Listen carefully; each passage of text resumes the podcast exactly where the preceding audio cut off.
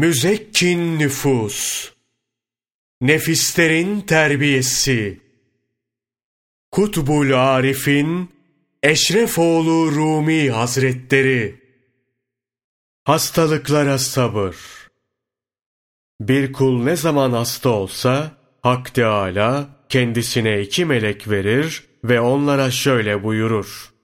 Hasta kulumun yanına varıp oturun. Hastalığı sebebiyle ziyaretine gelenlerle ne konuştuğunu öğrenin.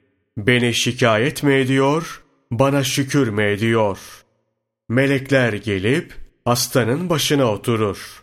Ziyarete gelenler Allah sağlık versin, halin nasıldır dediklerinde hasta alemlerin Rabbi olan Allah'a şükürler olsun. Sağlıkta da hastalıkta da ona şükür. Sağlıklıyken yiyip içmek, gezmek hoştu ama bu halimize de şükür derse melekler şükrünü Allah'a arz eder.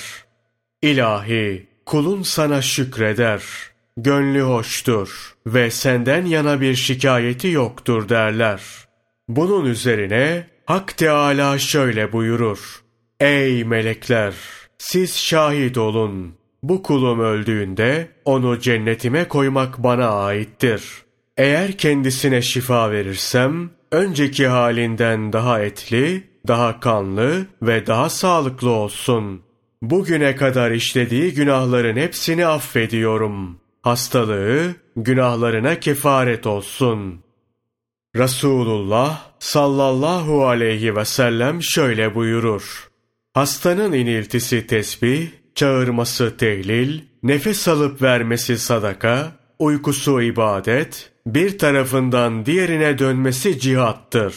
Sağlığında devam ettiği ibadetleri yapıyormuş gibi yazılır. Keremi bol olan sultanımız, kereminden sabreden kullarına neler ihsan ediyor. Resulullah sallallahu aleyhi ve sellemin bu hadis-i şerifte her halinin güzel olduğuna işaret ettiği hasta, hastalığın zahmetine sabreden, hastalığa şükreden kişidir. Sabreden ve şükreden hasta.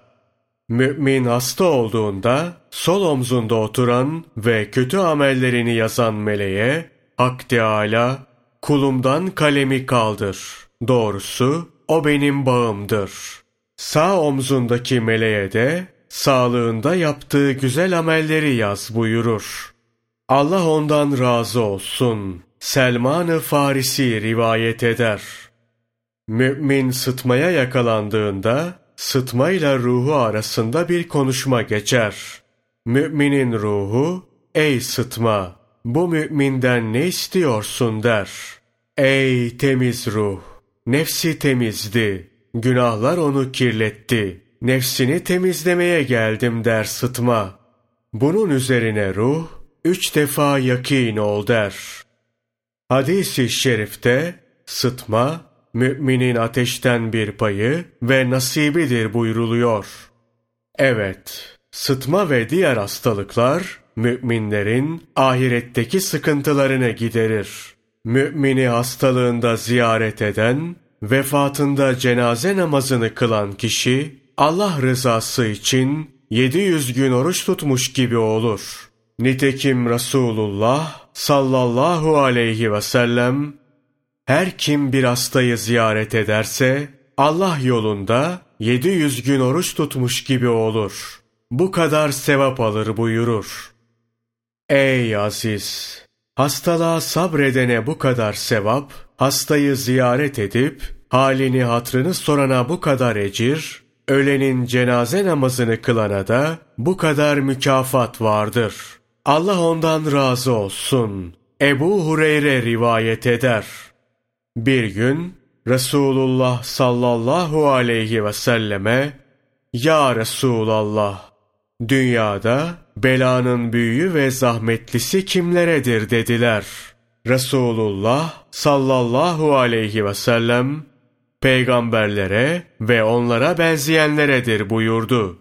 Bu hadis-i şerif yukarıda da geçmişti. Demek ki bela nebi ve velilerin yoludur. Allah ondan razı olsun. Hazreti Ayşe validemizin rivayetine göre Resulullah sallallahu aleyhi ve sellem şöyle buyurmuştur. Mümine diken batsa veya bundan daha fazlası başına gelse, bu sebeple Allah onun derecesini yükseltip günahlarını örter, siler. Dikenin batmasıyla oluşan sıkıntı, müminin günahını giderir.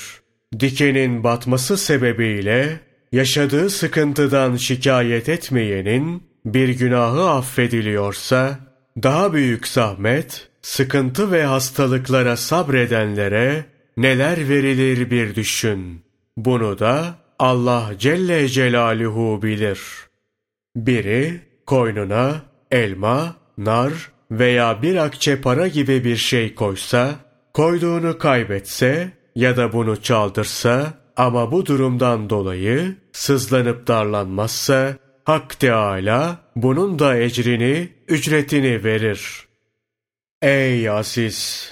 Hak Teâlâ'nın öyle dostları vardır ki, başlarına musibet ve bela geldiğinde, Ya ilahi! Bu kerem ve ihsanı, hangi amelim sebebiyle lütfettiğini bilsem, hep bu ameli yapardım der. Allah Celle Celaluhu'nun bu dostlarından biri, Fethi Mevsili'dir. Bu konuda ilginç hikayeleri vardır. İnşallah yeri gelince anlatılacak. Şimdi büyük musibetlere sabredenlerin halinden misaller vereyim. Din yolunda sadık olanların neler yaşadığını öğren.